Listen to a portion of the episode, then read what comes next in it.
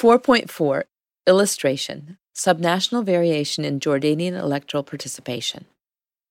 Before turning to social institutions in greater detail, I want to illustrate the points set forth thus far by examining electoral participation in Jordan.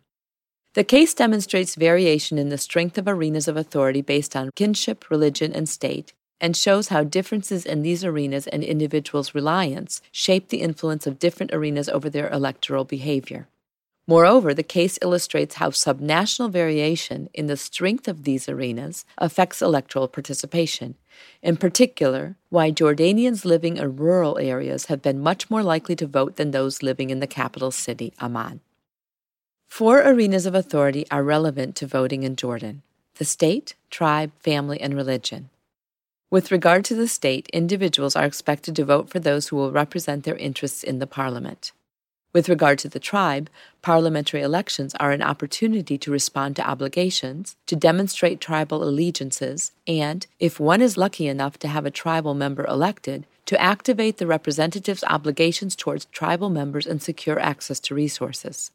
Tribal arenas thus promote voting for their own as a way to seek and fulfill tribal obligations. With regard to family, close kin ties add an additional layer of obligation that goes beyond that of tribe and one that is activated for Jordanians who do not identify with the tribe. And finally, with regard to religion, Islamist communities promote voting for Islamist candidates as a demonstration of religious conviction. Perhaps surprisingly, the state plays little direct role in Jordanians' choices over candidates. Jordanians generally do not see casting ballots as a way to ensure effective political change. Since the parliament's reopening in 1989, the legislative body has been increasingly impotent in the face of the monarchy, and citizens' trust in it has only declined. From 46% of Jordanians stating that they had some or great trust in the parliament in 2010 to only 14% stating this in 2018. Even most elites do not view obligations to the state as a primary reason to vote. An elite survey published in 2012 found that only 30% of 185 respondents said they participated in the 2010 elections because it was their national duty to do so or in order to enhance democracy, compared to over half who said that they did so due to their tribal or social ties. Moreover, Jordanians may rely on the state for many things, but they do not need to vote to receive services in exchange. Electoral rules affect the choices before Jordanians, as we will see in Section 6, but obligations to the state and the expectations of rewards in the state arena do not drive voting. Tribal, family, and religious arenas have greater influence on voters' decisions.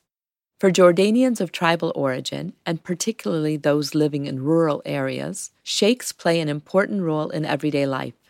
They resolve disputes and help access services. At election time, many tribes use primaries to choose candidates and issue endorsements, sending clear messages that voters should support their own. Obligations around family are even more strongly held. Even Jordanians of East Bank origin, for whom tribe is important, seek to have close relatives and family members elected over other tribal members. And some tribes institute rotation agreements that allow each family to take a turn accessing parliament. Finally, Jordanians rely on their religious community for spiritual guidance and well being, as well as financial and material support. Thus, calls to support Islamist candidates have sway. The extent to which these arenas influence electoral engagement depends on the electoral context and voters' characteristics. I find evidence of this in an analysis of survey data collected with Lindsay Benstead and Kristen Kao in 2014.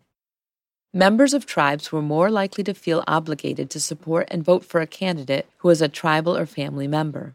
This was especially true of those with little education and those living in rural areas who are highly dependent on tribes for governance and welfare.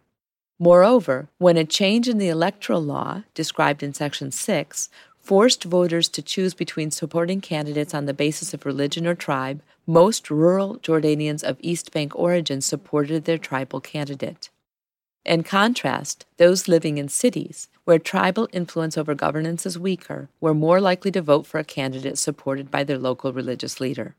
Or, to put this in a more stylized fashion, consider a Jordanian voter who has only three candidates before her a state candidate who is a non Islamist loyalist to the regime with no tribal or family ties to the voter, a tribal candidate who is a pious member of the voter's tribe but not her family, and an Islamist candidate who is a pious candidate but a vocal opponent of the monarchy. Note that the rules for the tribal and religious arenas are congruent if the candidate is both tribal and religious. If the voter makes choices based only on the state arena, they vote for the state candidate. If only on the tribal arena, for the tribal candidate, and if on the religious arena, for the Islamist candidate.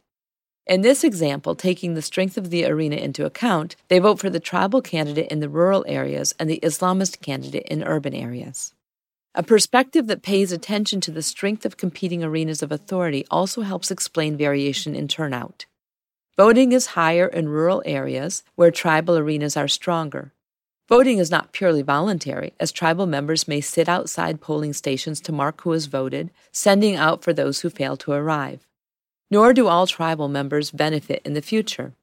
In 2013, Jordanian women gathering under a tent near a polling station in Tafila, where they had been bussed in to rally for the tribal candidate, complained that the candidate would, quote, throw away his phone as soon as the elections were over.